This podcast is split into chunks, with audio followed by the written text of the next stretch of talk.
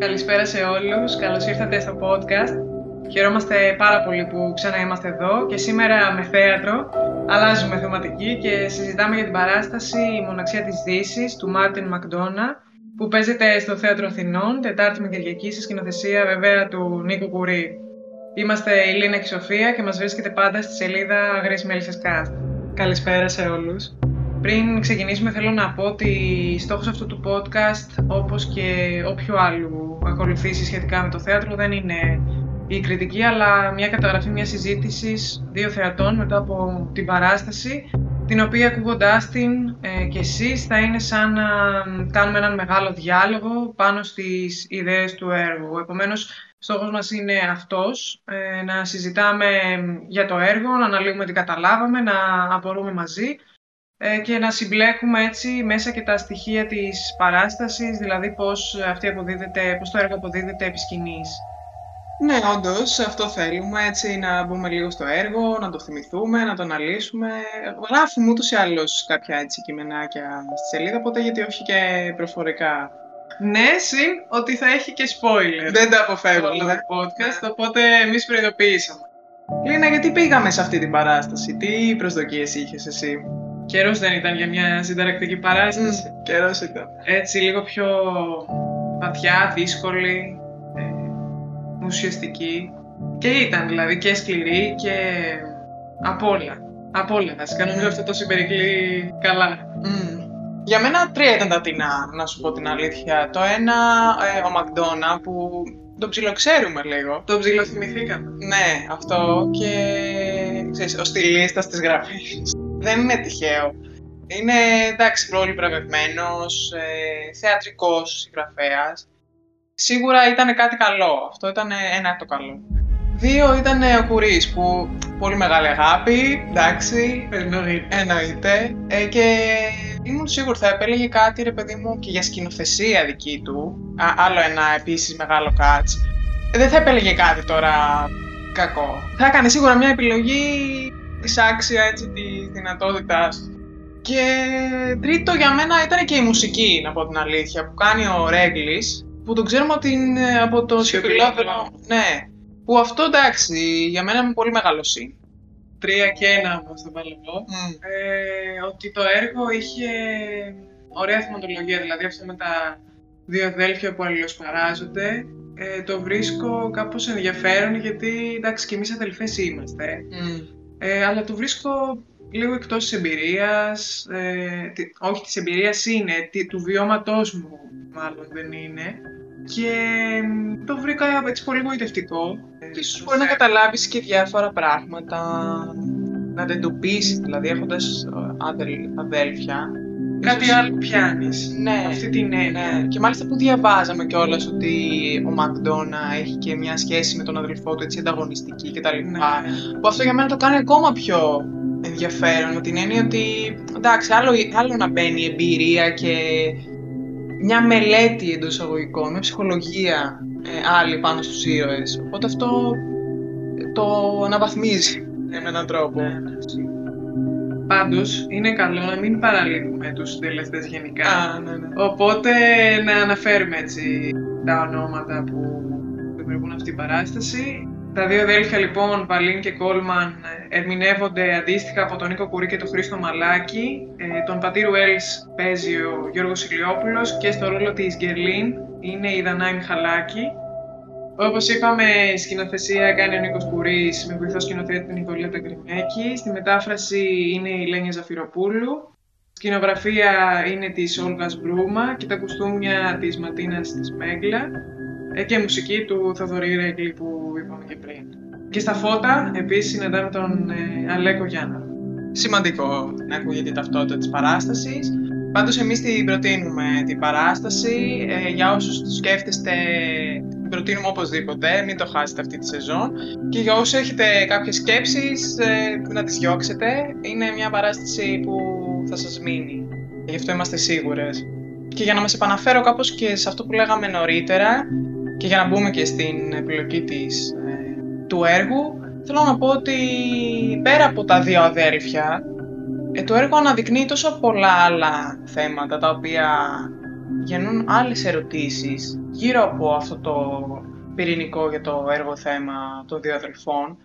Δηλαδή, σε κάνει και αναρωτιέσαι ποια είναι η λεπτή γραμμή του μίσους και της αγάπης σε μια τέτοια σχέση. Με ποιο τρόπο μπορεί να παρισφρήσει το χρήμα στις σχέσεις ε, και να γίνει ένας παράγοντας έτσι, ανταγωνισμού μεταξύ των δύο αδελφών; Τι σημαίνει προσπαθώ, τι σημαίνει κάνω ένα βήμα πίσω, τι σημαίνει υποχώρηση; Και εν τέλει κιόλας και ποια είναι και η μοναξιά στη μοναξιά της δύσης; Ε, δηλαδή πώς φέρει ο κάθε ήρωας αυτή τη μοναχικότητα, γιατί έχουν μοναχικότητα. Και έτσι έχει πολλά, πολλά που προσθέτουν. Ναι, ναι. Φεύγει από αυτά τα δύο αδέλφια, αλλά παράλληλα τα ακολουθεί.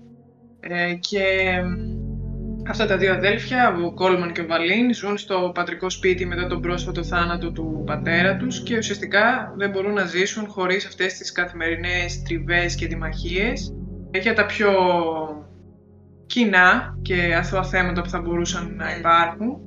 Ε, και βλέπουμε ότι μόνο ο ιερέας Ουέλης επί της ουσίας ε, επιχειρεί να αναρρώσει ας πούμε αυτή τη σχέση πριν ε, η δίνη αυτή του αλληλοσπαραχμού τους καταπιεί εντελώς. Αρχικά είμαστε έτσι στην Κονεμάρα της Ιρλανδίας, ένα χωριό. Εκεί τοποθετεί ο Μακδόνα τη μοναξιά της Δύσης, σε ένα κόσμο που είναι κυρίαρχος ο καθολικισμός, ε, υπάρχει μια απλότητα, φυσικά και μια αγριότητα, οπότε υπάρχει ένα πλαίσιο ήδη σκληρό για τους ήρωες. Και ακραίο. Ναι. Και εκεί είναι που σφυριλατεί δύο αλλοπρόσελες, θα έλεγα, προσωπικότητες, ε, ασυνήθιστες μπορεί, εν τέλει βέβαια ίσως όχι και τόσο, που σιγά σιγά εξυχνιάζει γιατί αυτοί μαλώνουν για το κάθε τι. Δηλαδή, από τις πρώτες τους ε, κουβέντες, στην έναρξη της παράστασης, καταλαβαίνουμε ότι πρόκειται ο Μεν ε, Κόλμαν ε, για έναν ε, άνθρωπο ο οποίος πηγαίνει ας πούμε, στις κηδείες για να τρώει, ο Βαλίν ότι έχει μια συλλογή με αγαλματίδια θρησκευτικά που αγοράζει συνέχεια και εκεί μας αποκαλύπτεται αυτός ο αλληλοσπαραγμός ουσιαστικά μεταξύ τους. Και μέσα από ένα πρίσμα διακομόδησης που είναι τόσο σαρωτικό και υπέροχο, πολύ ευφυές, που είναι σαν να διάζει λίγο τη βάση του ρεαλισμού, όμως να είναι εκεί καλά ριζωμένος και ο ρεαλισμός. Ήταν φοβερό. Ναι, ναι, ήταν ναι. τρομερό γιατί δείχνει πως μέσα στην πιο τραγική κατάσταση ε, μπορεί να υπάρχει το χιούμορ και να έχετε το χιούμορ, το χιούμορ, όχι το αστείο ακριβώς, αλλά το κομικό τραγικό, σαν ε, αυτό το στοιχείο που θα, που θα ελαφρύνει την τραγωδία, αλλά και αντίστοιχα πως μέσα και στο χιούμορ υπάρχει ακριβώς και αυτή η έννοια της τραγικότητας. Οπότε και αυτό είναι και η μαεστρία. Ναι, ε, και ότι δεν είναι χιούμορ ασφάλειας και ε, χιούμορ που αποφεύγει την αλήθεια, αλλά αντίθετα την καταδεικνύει ακόμα πιο έντονα. Και είπες ότι ε, αυτά τα δύο αδέλφια συγκρούονται και νομίζω ότι η σύγκρουση είναι το πρώτο στοιχείο που χαρακτηρίζει τη σχέση τους και είναι ενδυμικό, εξαπλώνεται διαρκώς σε όλο το έργο. Ναι, ζουν μέσα σε ένα σαρκοβόρο σπίτι και ακόμα και με την πιο μικρή αφορμή, τα πατατάκια, το ουίσκι, ε, το οτιδήποτε, ε, είναι σαν να είναι αυτή η καθημερινή του ασχολία, να τσακώνονται και να παίρνουν ενέργεια μέσα από αυτό, να το χαίρονται και γίνεται αυτό συνέχεια. Είναι το μοναδικό κοινό του σημείο, είναι η μόνη του σχεδόν σύνδεση. Δηλαδή εκεί συναντιούνται πραγματικά, σε αυτό το λάθος. Ε, και βλέπουμε τον Μεν ε, Βαλίν να επιδεικνύει την ανωτερότητά του σε σχέση με την κτήση του πάνω στα πράγματα, με την κυριότητα που έχει πάνω σε αυτά. Και από την άλλη να βλέπουμε έναν Γκόλμαν ε, παρασιτικό επί της ουσίας, που βρίσκει συνεχώς αφορμή να διασκεδάζει με το να παίρνει τα πράγματα του, του Βαλίν. Σχεδόν δηλαδή παιδικό, σαν να είναι δύο παιδιά συνεχώς που τσακώνονται σε αυτή την ε, εφηβική ε, διαμάχη, σε μια συνθήκη τέτοια που ως πρώτη ανατροπή στο έργο έρχεται και η αποκάλυψη ότι σε αυτήν την ακραία συνθήκη δηλαδή, την οποία ο Κόλμαν σκοτώνει τον πατέρα, τον πατέρα τους και εξαγοράζει την σιωπή του ε, Βαλίν με το να του παραχωρήσει ολόκληρη την περιουσία. Οπότε εκεί καταλαβαίνουμε πόσο σαθρά είναι τα θεμέλια πάνω στα οποία έχει χτιστεί όλο αυτό. Και με τι αφορμή κιόλας. Δηλαδή το ότι τον ε, σκοτώνει τον πατέρα, σκοτώνει τον πατέρα επειδή του προσέβαλε τα μαλλιά, είναι φοβερό. Mm. Φοβερό. Ναι, γιατί επί της ουσίας πρόκειται για μια εξαγορά χρήμα και σιωπή. Και όταν κάτι τέτοιο μπαίνει σε μια σχέση, καταλαβαίνεις ότι τα πράγματα δεν μπορούν να πάνε τόσο. Ναι, το χρήμα γίνεται αυτό το πρώτο πεδίο της γέννηση που πες. Δεν ξέρω αν ε, χωρίς αυτό δεν θα υπήρχε ή είναι το πρώτο επίπεδο, αλλά σίγουρα είναι ένα από τα πιο σημαντικά. Και ένα από αυτά που σε όλη τη διάρκεια υπάρχει ναι. και έρχεται και στο κομικό που είπαμε και πριν. Ε, το χτίζει πάρα πολύ καλά όλο αυτό το πεδίο γιατί από την αρχή που βάζει αυτό το β στα πράγματα και τα ονοματίζει και τα καταγράφει ως δικά του ε, οριοθετεί ε, κάτι, ε, ίσως και τον εαυτό του και ναι, αυτή η πρώτη αποκάλυψη είναι ενδεικτική το πού είναι τα πράγματα και το πού μπορούν να πάνε ε, και το τι χρειάζεται ίσως για να ανατραπούν. Που αυτό το τι ίσως το αντιλαμβάνεται πρώτος ο Wells. Ναι. Ε, ο Wells ε, είναι ένας ιερέας ο οποίος ε, είναι ένας χαρακτήρας που αισθάνεσαι, εγώ προσωπικά αισθάνομαι ότι τον ξέρω. Είναι ας πούμε ένας χαρακτήρας σχεδόν πατρικός. Τους προσέχει, αναζητεί το καλό σε αυτούς, θέλει να αποκαταστήσει τη σχέση τους και αυτή η προσπάθειά του όμως βλέπουμε ότι δεν καρποφορεί.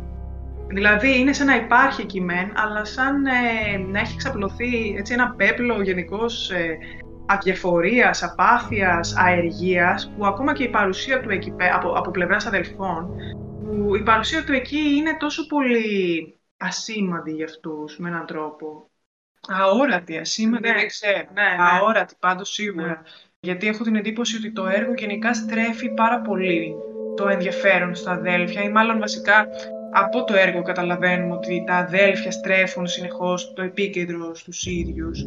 Ε, και αυτό που θέτει πάρα πολύ ωραία εξ αρχής ο Wells είναι αυτό με το όνομα, που είναι βασικά σε όλη την πορεία του έργου, αλλά το θέτει ήδη από πολύ νωρίς.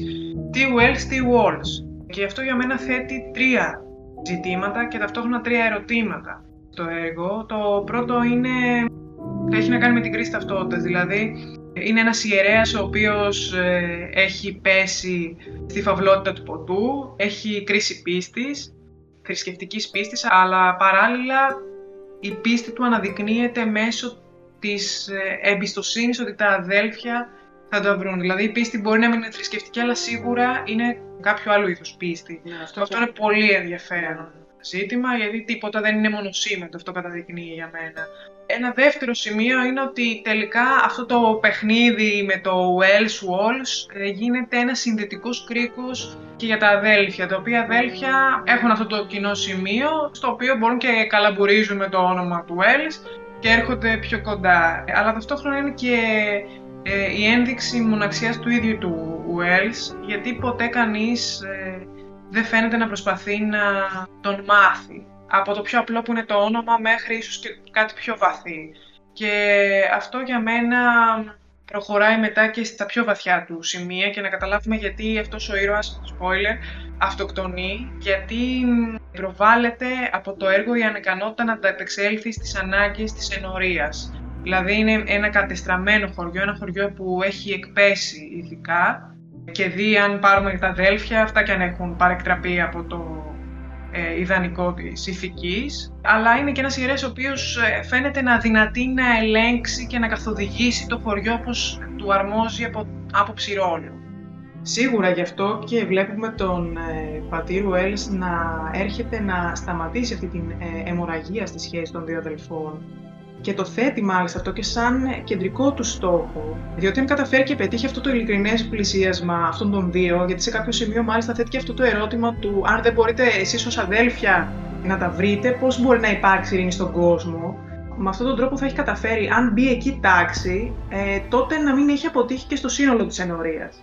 Οπότε για μένα έχει αυτό το πολύ ενδιαφέρον ε, ο χαρακτήρας αυτός, ο οποίος, ε, όπως και εσύ πολύ σωστά επισήμανες, γέρχεται και από ε, κρίση πίστης, ε, αλλά και μια κρίση γενικώς ταυτότητας. Και επίσης ε, αναδεικνύει για μένα και αυτή την ε, προσωπική κούραση για εξήγηση, δηλαδή μια αγανάκτηση πια ότι δεν πρόκειται ποτέ να το μάθουν οι άλλοι, αυτό το τόσο βασικό και απλό για μένα ε, από πλευράς του Wells. Εντάξει, είχε πολύ ωραίες σκηνές και αυτή που καίει τα χέρια με τα γαλματίδια. Πολύ συγκλονιστική ως προς αυτό το κομμάτι που λέμε ότι μόνο όταν υπάρχει αυτό το μαλλιοτράβηγμα και δεν του δίνουν σημασία και υπάρχει αυτή η κραυγή είναι κάτι πολύ συνταρακτικό γιατί βλέπεις ότι τα αδέλφια τίποτα δεν τα ταρακουνάει. Έχουν γίνει ε, αυτοκτονίες, κηδείες, αλλά αυτοί παραμένουν στην ίδια σφαίρα.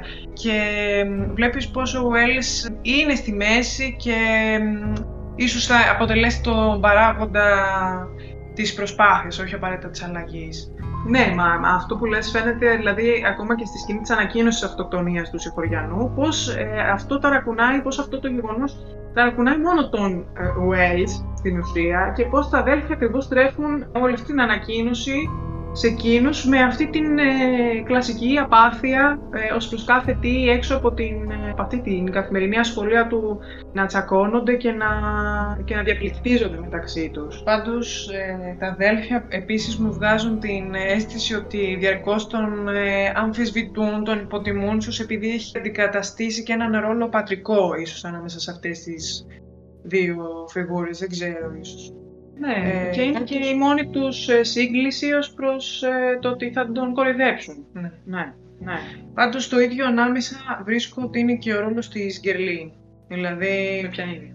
Ε, βρίσκεται ανάμεσά τους, είναι, ένα, είναι αρχικά η μόνη γυναικεία παρουσία σε αυτό το έργο και η μόνη γυναικεία παρουσία ανάμεσα σε δύο και τρεις άντρες, που είναι κάπως λιμένοι, απογοητευμένοι, ε, μοναχική. ναι. Και έρχεται αυτό το κορίτσι που είναι μεν μια αυτόνομη φιγούρα, αλλά δυνάμει μπορεί να αποτελέσει και ένα μήλον της έρηδος για αυτούς τους δύο άντρες, οι οποίοι είναι και, και να προκαλέσει μεταξύ τους και μία αντιμαχία όσον αφορά την ε, σεξουαλική τους ζωή.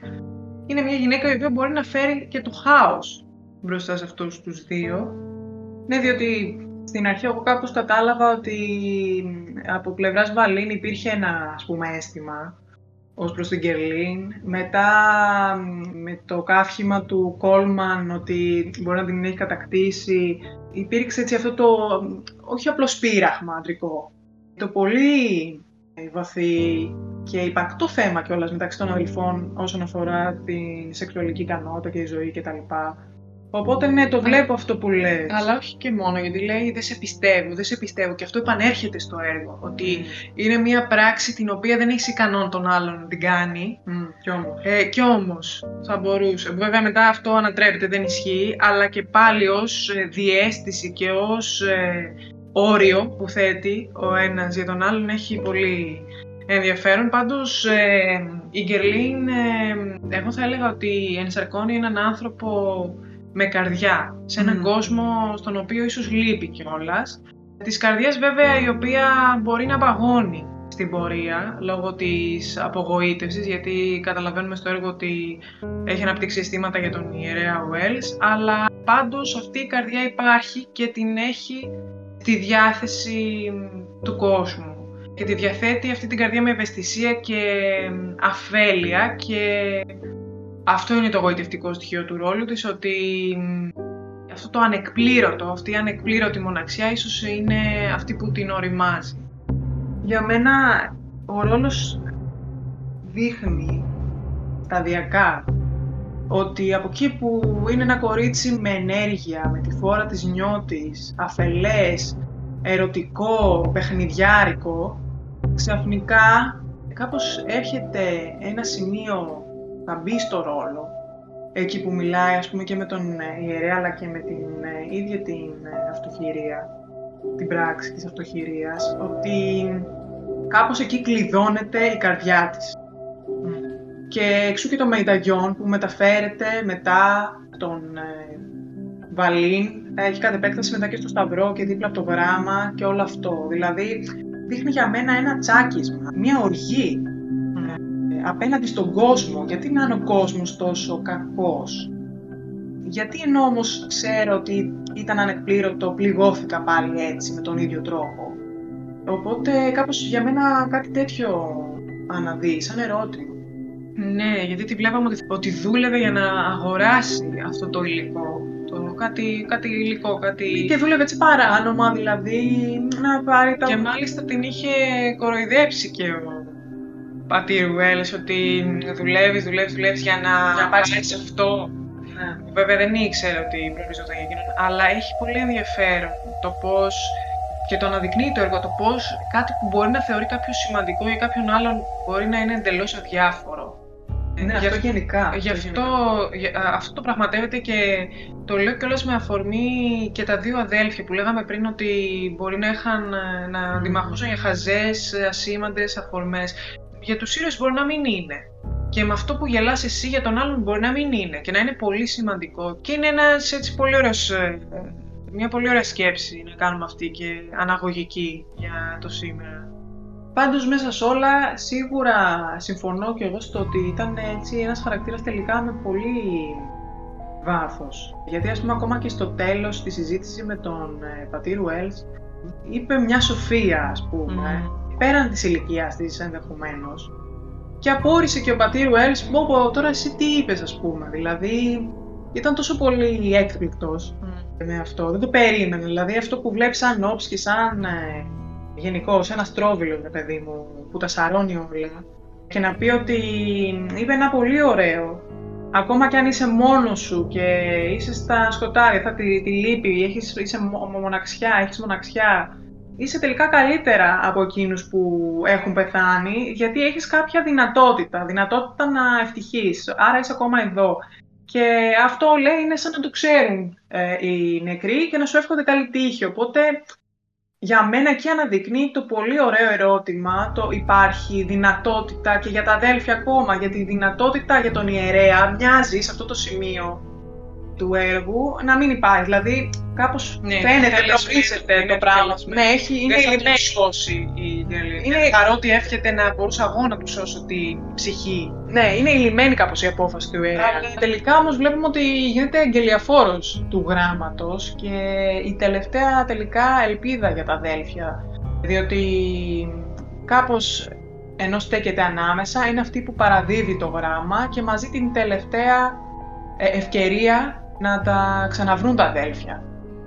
Πάντως για μένα είναι και η δική της κορύφωση. Ναι. Δηλαδή είναι η στιγμή στην οποία βλέπουμε και τη λύση του προσωπικού της δράματος με την έννοια ότι αυτή η οργή και δεν αναφέρεται πουθενά στο γράμμα ε, είναι κάτι συγκλονιστικό για την ίδια και κάπου εκεί ας πούμε ε, λες ότι ναι και αυτή ήταν μια αυτόνομη ύπαρξη στο έργο, δεν ήταν απλά ένας επικουρικός ναι. Πάντως και με αφορμή τώρα που μιλάμε και για τον ε, Wells και την Γκερλίν, ε, αλλά και με το σκηνικό κιόλας που είχε τον ε, Σταυρό, πιστεύω ότι μέσα από το έργο ο Μακδόνα χειρίζεται πάρα πολύ έξυπνα και το ζήτημα της θρησκείας με έναν τρόπο. Και κάποια πράγματα έτσι τα στυλιτεύει με πολύ εξυπνάδα και ευφυΐα. Δηλαδή, ας πούμε, αυτή η, η απορία, η αθώα του ε, Βαλίν ότι ναι, ο αυτόχειρας θα πάει στην κόλαση, ας πούμε. Ή ότι ακόμα και ότι εγώ μαζεύω σοριδών τα γαλματίδια, ξεγαλματίστηκαν. Ναι. Ε, και θα πάρω, σίγουρα θα πάω, σίγουρα, σίγουρα. Δεν υπάρχει περίπτωση. Ε, και ένα σωρό άλλα, ας πούμε, ε, δεν μου έρχονται, αλλά ήταν πολύ πανέξυπνος ο τρόπος που κάποια πράγματα έτσι τα, τα έδωσε και πώς δημιουργεί και μία υπόσχεση για τα αδέλφια ότι τώρα πρέπει να το κάνουμε αυτό για να σώσουμε την ψυχή του Ουέλς. Ότι αυτό γίνεται μια ευθύνη με έναν τρόπο, μια προσπάθεια για κάποιον άλλον. Που αυτό ίσως είναι και λίγο προβληματικό με την έννοια ότι δεν πηγάζει απαραίτητα από τους ίδιους αυτή η προσπάθεια την οποία εισέρχονται μετά. Αλλά πάντως είναι ένα ισχυρό κίνητρο είναι το απτό κίνητρο. Περνάνε σε μια φάση επανέναρξης της σχέσης τους με αυτό το πράγμα. Για μένα, κατά τη γνώμη μου, εκεί αρχίζει ένα άλλο έργο. Ναι, το δεύτερο μισό ήταν καταπληκτικό. Ναι, καταπληκτικό. ναι, ναι, ναι. Εκεί είναι κάτι άλλο. Εκεί, ας πούμε, βλέπεις ότι προσπαθούν τα αδέλφια να σπάσουν αυτό το μοτίβο της ε, αγριότητας, της επιθετικότητας της αντιμαχίας, του αλληλοσπαραγμού και όμως ε, πάλι ξεκινάει μια άλλη διαδικασία σκοτεινή αποκαλύψεων και παραδοχών που αντί να αφήνουν πίσω τους όλα αυτά που έχουν συμβεί, ξαφνικά βλέπεις ότι γίνεται αυτό ένα παιχνίδι προσβολών, αποκαλύψεων τρομερών, μια εκμυστήρευση πραγμάτων και καταχρονιασμένων ε, πράξεων ε, του παρελθόντος που εξελίσσονται σε μια αρένα ανταλλαγής ε, εξωφρενικής αγριότητας, πραγματικά, και που στην ουσία κάθε λέξη τους είναι ένα όπλο για να ανοίγουν αυτές τις καινούργιες πληγές, αντί να κάνουν αυτή την υποχώρηση και να κάνουν αυτό το βήμα πίσω. πίσω, το βήμα πίσω. Νομίζω, νομίζω ότι εκεί που λένε ότι θα επενδύσουν, ας πούμε, το απαραίτητο συναισθηματικό κεφάλαιο για την αλλαγή προς το καλύτερο αυτής της σχέσης, ξαφνικά μπαίνουν σε αυτή την αρένα, όπως λες, ε, των προσβολών. Γιατί επί της ουσίας προσβολές ε, και κακές πράξεις μοιράζονται, ε, ναι. κακές πράξεις, που μετατρέπεται σε ένα παιχνίδι, παιχνίδι, ας το πούμε παιχνίδι των εισαγωγικών, που ξεκινάει με, με έννοιες πάλι ανταγωνιστικές. Δηλαδή, ε, κερδίζω, είσαι πολύ αργός, ε, προσπάθησε τώρα να ναι. ξεπεράσεις αυτό, ναι, ναι. ε, όχι από εγώ τώρα γιατί έχω κι άλλο, έχω κι άλλο, έχω κι άλλο. Και ξαφνικά εκεί που φτάνεις ε, στο σημείο που λες εντάξει, τα είπαμε όλα, ξαφνικά έρχεται το επόμενο και αρχίζεις να σκέφτεσαι πού ο καθένας βάζει τα όρια. Και για μένα, στην ψυχολογία αυτή του κάνω ένα βήμα πίσω και λένε οι ήρωες ε, ότι λείπαμε πολύ. Θέτει, πιστεύεις εσύ ένα ερώτημα ότι ποιος είναι καλύτερος, ποιος έχει κάνει τα λιγότερα καλά, ποιος δεν είναι τόσο απάνθρωπος, είναι όλα ένα κομμάτι της αντεκδίκησης, μήπως κάπως ξεπερνιέται το όριο σε μερικές από αυτές τις περιστάσεις; Προφανώς, προφανώς σημαίνει αυτό. Δηλαδή, ναι. Ε, είναι η κορονίδα της αγριότητας. Εκεί πέρα δεν βλέπουμε τίποτα άλλο παρά το ότι ξέρεις και αυτό το παιδικό ακόμα ότι. Ναι, είναι μια ομή διαδικασία. Ναι, είναι, είναι και αυτό το παιδικό ότι όχι τώρα εγώ είμαι καλύτερος. Θα πω το χειρότερο για σένα, το πιο πληγωτικό.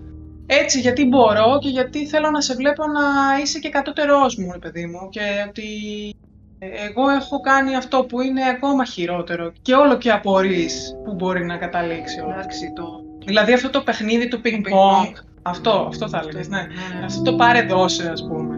Που εκτοξεύονται μπαλάκια, εκτοξεύονται ηρωνίες, εκτοξεύεται η κακία.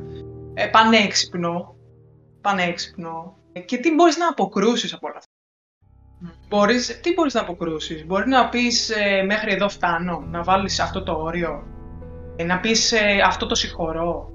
Μα το εννοεί και ο άλλος αυτό το συγγνώμη που λέει για να το συγχωρήσω κι εγώ με τη σειρά μου. Μα βλέπεις ότι εκεί που πάει να σταματήσει, ξαφνικά έρχεται η σκηνή με το ε, σκυλί που του φοράει τα αυτιά. Που... Καλά είδες και τα πάνω από τα μάτια του σκυλί. Ναι, ναι, ναι, διαβολικά τα έλεγα. Και λες ότι εντάξει τον άλλον τον έχεις ε, σκοτώσει εσωτερικά και Εκεί με τα αυτιά, ε, sorry που σε κόβω, αλλά εκεί με τα αυτιά φαίνεται πραγματικά αυτό το suspense και το μεγαλούργημα του Μακδόνα στη μοναξιά της Δύσης. Δηλαδή, φαίνεται πως όταν συγχωρέσεις κάτι, αυτό μπορεί ξανά, δηλαδή, να συμβεί. Δηλαδή, ναι, ναι, ναι. Συγχωρώ εγώ. Παίρνω την απόφαση και συγχωρώ. Και που ξέρω ότι δεν θα ξανασυμβεί. και πάλι θα συγχωρώ και πάλι θα συγχωρώ. Να σου πω κάτι. Μα, μα αυτό συμβαίνει και όταν ε, επί της ουσίας ε, σπάει για ακόμη μια φορά τα γαλματήρια, καταστρέφει για ακόμη μια φορά τα γαλματήρια του Βαλίν και γίνονται πύλες. Και αντιλαμβάνεσαι ότι όπως έχει προηγηθεί πριν και λένε ότι ο ένας είχε κλέψει τις πύλες του άλλου και δεν είχαν τελικά να παίξουν μπύλες μεταξύ τους. Mm-hmm. Αντιλαμβάνεσαι ότι και η συγχώρεση είναι ένα παιχνίδι για δύο. Και δεν μπορεί ο ένας να συγχωρεί και ο άλλος να παραμένει ακέραιος. Δηλαδή χρειάζεται και την εμπλοκή των δύο. Και αυτό δημιουργεί την απορία ότι αν το εννοούν το πάρα πολύ και εκεί κάπως μπαίνει και το κομμάτι της εμπιστοσύνης. Κοίταξε, εκεί που, καλά, αυτή η σκηνή με το που σπάνται τα γαλματίδια και χύνονται οι μπίλια, εκεί είναι, μιλάμε, ένα κορυφαίο σημείο. Ε, ήταν τρομερό και όλο το θέατρο, ας πούμε, ένα ας πούμε. Δηλαδή, ε, άψογο, άψογο και, ε, και εκεί ξέρεις που είναι αυτό, κυριολεκτικά μπύλιες, γίνονται μπύλιες όλα. Ε, δηλαδή βλέπουμε ένα κατακαιρματισμό ολικό. Ε, έχουν προηγηθεί τόσα και τόσα και ξαφνικά αυτό, δηλαδή η ανατροπή της ανατροπής. Ε, σαν ανέρει όλα τα προηγούμενα. Ναι, και παράλληλα βλέπεις όμως ότι έχουν φτάσει στο σημείο να έχουν σηκώσει το όπλο ένα στον άλλο. Το μαχαίρι ο μεν, την καραμπίνα ο δε. Και όχι μόνο αυτό, αλλά να τραβάς και τη σκανδάλη. Εκεί λες πόσο πια άλλο, πόσο πια άλλο. Εκεί, εκεί είναι πραγματικά ένα σημείο ε, τρομερό και είναι και ένα σημείο μετά το οποίο αφού μπει το όπλο στην θέση του από τον Παλίν και το στρίβει κιόλας ε, και γίνεται όλο αυτό, λες μπορεί να υπάρξει αυτή η ώρα μηδέν. Να υπάρξει... Το επανακίνηση στη σχέση. Αυτό. Πώς σταματάει τελικά αυτό, αυτός ο κύκλος της αγριότητας εν τέλει; Ή σταματάει είτε σταματάει; Ναι. Για μένα πρώτα πρώτα αυτό το ερώτημα με την επανεκκίνηση τίθεται με τη σκηνή με, το, με την αντιστροφή των ποτηριών. Δηλαδή εκεί που βάζει περισσότερο ουίσκι στον... Ε, φαίνεται να παίρνει εκείνος το ποτήρι με το μεγαλύτερο ουίσκι, με το περισσότερο ουίσκι και να έχει βάλει πολύ λίγο στον Κόλμαν και τελικά το αντιστρέφει το ποτήρι. Μου δημιουργείται αυτό το είναι, είναι αυτό ίσως ένα δείγμα ότι οι έξις, οι κακές οι έξις, οι κακές συνήθειες μπορούν να αλλάξουν. Και αν μπορούν, πόσο μπορεί να διαρκέσει αυτό; Ήταν καταπληκτικό. καταπληκτικό. Εκεί και πάλι το θέατρο, δεν ξέρω. Ναι, και άκουσες και εσύ. Ναι, δηλαδή έκανε ένα... Πω, πω, ε. Δηλαδή... Ναι. Ε, Δεν το περίμενα. Είναι αυτό. expect. Είναι αυτό. Δεν δεν το περίμενα. Ναι, ναι, ναι. Και πόσο Άρα- μπορεί να σε εκπλήξει και ο άλλος. Θετικά, να πεις ότι τώρα μου έδωσε ένα πάτημα να τον εμπιστευτώ. Ναι, αλλά εν τέλει βλέπεις όμως ότι δεν διαρκεί. Γιατί μετά ακολουθεί πάλι. αυτό Ακολουθεί, το- αλλά μετά ακολουθεί και η αγκαλιά. Και εκεί λες, ήταν μια αληθινή στιγμή. Αυτό με το που του αγγίζει τον νόμο και είναι- είσαι- είναι σε κατάσταση, έλα ρε μπαγάσα. Έλα να αγκαλιαστούμε γαμώ το. Και πόσο αυτό, εμένα αυτό με συγκίνησε, ε, να πω την αλήθεια. Δηλαδή, άμα το σκεφτείς σε σχέση με το ότι μόνο ακουμπιούνται για να τρα... Άντε, τραβιούνται. χλωμίζουν, Ναι. χλωμίζουν. Δηλαδή, πόσο πολύ, πόσο πολύ συγκινητικό σχεδόν είναι. Και όσο διαρκεί, ξέρεις ότι είναι αληθινό. Για μένα δηλαδή είναι επα- η ουσιαστική επαφή. Δηλαδή δεν είναι ότι είναι η αγκαλιά, αλλά είναι η ουσιαστική επαφή. Εκείνη τη στιγμή όντως έχουν συνδεθεί με έναν τρόπο. Αλλά κάτι άλλο που δεν είπαμε είναι ότι είναι, δεν σχολιάσαμε τη φράση του Κόλμαν ότι το να μαλώνεις δείχνει ότι ενδιαφέρεσαι. Πιστεύεις ότι αυτό είναι κάπως τοξικό, να το πω; Κοίταξε, είναι για μένα προβληματικό. Δηλαδή, δεν μπορείς να λες ότι αγαπάς τον αδελφό σου και συνεχώς να μαλλιοτραβιέστε. Για μένα. Δηλαδή, δεν είναι αυτό μια κανονική σχέση. Δεν μπορούν να κατακτήσουν αυτή την κανονική σχέση. Ή αν μπορούν, με τα κόπου και... Ε, αλλά μ, είναι ένα δείγμα ότι τουλάχιστον κάτι υπάρχει. Ε, Είναι κάπως προβληματικό για μένα. Αλλά έχει ενδιαφέρον που το θίγει, δηλαδή απλά το κρατάω ως ε, προβληματισμό. Ε, ναι. Πάντως αφού έχουν προηγηθεί όλα αυτά και έχουν δει ο ένας τον άλλον στα χειρότερά του, έχουν εκμυστηρευτεί τα χειρότερά τους, βλέπεις αυτό το ξέσπασμα του Βαλίν που τελικά δεν σκίζει τελείως το γράμμα και το τοποθετεί πάλι στο, στο σταυρό μαζί με την καρδιά της Γκερλή. Και εκεί για μένα είναι η ένδειξη ότι ίσως τελικά αυτή η υπόσχεση των ε, πατήρου Wells ε, θα διαρκέσει παραπάνω. Δηλαδή, μ, ίσως μπαίνουν σε αυτή τη λούπα της προσπάθειας. Προσπάθεια όμως που και πάλι το κάνουν για αφενός που είπες και εσύ για τον ε, πατήρ Wells, ε, που τους δεσμεύει το γράμμα, αφετέρου ότι εντάξει μωρέ δεν έχουμε να χάσουμε και κάτι. Δηλαδή, ναι μωρέ εντάξει δεν έχουμε και κάτι καλύτερο να κάνουμε, ας ε, προσπαθήσουμε εντάξει και τι έγινε. Που για μένα δείχνει κάπως το ότι α, αλλού είναι το επίκεντρο και οδηγούνται σε αυτή τη διαδρομή της, βί- των βίαιων αποκαλύψεων ε, που συνεχίζει, αλλά αντί να πούνε ναι έχουμε φτάσει στο όριο τώρα και καλό είναι να χτίσουμε μια σχέση έτσι λίγο πιο υγιή, πιο κανονική, πιο Αδελφική. Πιο, πιο αδελφική, ναι. Βλέπεις ότι κά- κάτι άλλο μπαίνει, δηλαδή πρέπει να είναι κάτι άλλο αυτό που θα τους ε, σπρώξει. Που έχει κάπως ενδιαφέρον. Ναι. Ναι. Πάντως το ένιωσες ολοκληρωμένο το έργο γιατί αφέθηκε μία, με ένα ανοιχτό Ναι, τέλεια. ενδεχόμενο. Ναι, ναι. Ναι, νομίζω ήταν πλήρες το έργο και εγώ έφυγα πλήρης. Δηλαδή το θεώρησα ολοκληρωμένο και επειδή ε, βασικά έχουμε, έχουμε δει το «Τρεις πινακίδες ε, έξω από το Ebbing στο Μιζούρι», την ταινία του Μακδόνα, κάπως έτσι αφήνει ε, και εκεί την ε, ιστορία του. Δηλαδή με μια σκέψη, με μια... και τώρα τι μετά. Αλλά χωρίς να χρειάζεται απαραίτητα να σκεφτείς μια συνέχεια ό,τι σου έχει αφήσει, το έχει αφήσει σαν αίσθημα. Και έτσι όπως το αφήνει και ο Βαλίν και όπως το λέει και ο Κουρίς, εντάξει δεν θα σου πληρώσω και την πύρα, μωρέ μαλάκα, μου βγάζει κάτι το... όχι απαραίτητα θετικό, όχι. Ε, μάταιο. Μάταιο. Μάταιο στην προσπάθεια η οποία μπορεί να έχει είτε θετική είτε και αρνητική Ναι. έκβαση. Ναι, μου βγάζει Ναι. κάτι τέτοιο. Σαν να σου κλείνει το μάτι με έναν τρόπο. Ναι, εντάξει, αυτό το Ναι. έχει και σαν μοτίβο και ο Μακδόναλντς. Μάλλον, μάλλον. Ναι, ναι. Όχι, και εγώ με την ίδια αίσθηση έφυγα και μ, πραγματικά το χάρηκα γιατί ήταν ε, ουσιαστικό, ήταν πολύ αληθινό και μ, ξέρεις, είναι ένα θέμα που το έχουν αγγίξει λίγοι και σε τέτοιο βάθος, που κυρίως αυτό είναι το νόημα και το, το απόλαυσα με την έννοια ότι ήμουνα και συγκεντρωμένη όλη την ώρα, τίποτα δεν με απέσπασε, έκανε, ούτε, ούτε μου... Μα όλα συνηγορούσαν, δηλαδή έχεις μια μουσική υποβλητική, Ναι, εξαιρετική. εξαιρετική. Ε, έχεις ε, ένα σκηνικό επίσης Εύχριστο, ε, λειτουργικό, πολύ εύχριστο. ε, ωραίο, καλέσθητο. Έχεις τέσσερις ηθοποιούς, εντάξει, τι να πούμε.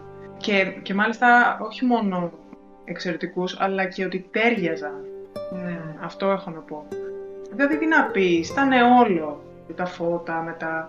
Για μένα ολοκληρωμένο, ουσιαστικό και αυτό που σου αφήνει μετά να σκέφτεσαι.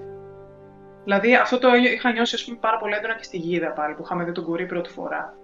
Ότι το βλέπεις εκείνη την ώρα, παρακολουθείς, παράλληλα σου τα περνάει και όσο είναι να σου περνάει, σκεπτόμενος πάνω και σε αυτά βέβαια και εκείνη την ώρα και το τι συμβολίζει το κάθε τι, αλλά μετά σου αφήνει και μια τροφή για σκέψη, ας πούμε, δύο-τρεις εβδομάδες μπορεί να σκέφτεσαι το ίδιο πράγμα Ναι. και να βρίσκεις και να βρίσκεις και να βρίσκεις και μετά από έξι μήνες και 7 μήνες να λες πω πω τι παράσταση ας πούμε. και ένα χρόνο. Ε, δηλαδή αυτό, αυτό εγώ Ε, νομίζω ότι αυτό είναι και το κριτήριο με το οποίο θέλεις να βλέπεις μια παράσταση ή εν πάση περιπτώσει την προτείνεις κιόλας ή την αξιολογείς. Δηλαδή εγώ τουλάχιστον ε, μαζί αυτό κάνω, πιστεύω. Και εμένα οι προσδοκίες μου ήρθαν σε πλήρη ταύτιση με αυτό που περίμενα και αυτό που είδα και επιβεβαιώθηκε και η καλλιτεχνική εμπιστοσύνη και η αγάπη για τον Νίκο Κουρί και την ομάδα και τον Ανή Μιχαλάκη και τον Γιώργο Ηλιόπουλο και τον Χρήστο Μαλάκη, τον Μελισσοτή. Λοιπόν, αν συνεχίσουμε να μιλάμε δεν θα τελειώσουμε.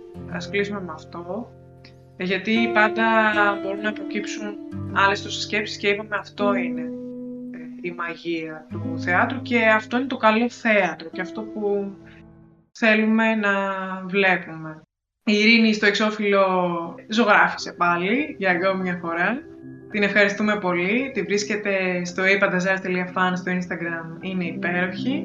Εμάς μας βρίσκεται στη σελίδα Άγρες Μέλισσες Cast, όπου πάντα μπορείτε να μας στέλνετε σχόλια σε μήνυμα ή κάτω από την αντίστοιχη ανάρτηση στο Instagram και να συζητάμε. Είναι πάντα μεγάλη μας χαρά. Ελπίζουμε να σας άρεσε το podcast. Είναι κάτι πολύ διαφορετικό, δεν το έχουμε ξαναεπιχειρήσει κι εμείς. Ευχόμαστε σε όλους να έχουμε μια καλή θεατρική σεζόν, να παρακολουθούμε πράγματα και να σχολιάζουμε. Να βλέπουμε έτσι ωραίες παραστάσεις, να μας δημιουργούνται σκέψεις. Αυτό είναι. Ναι. ναι. Μέχρι την επόμενη φορά να περνάτε όλοι καλά.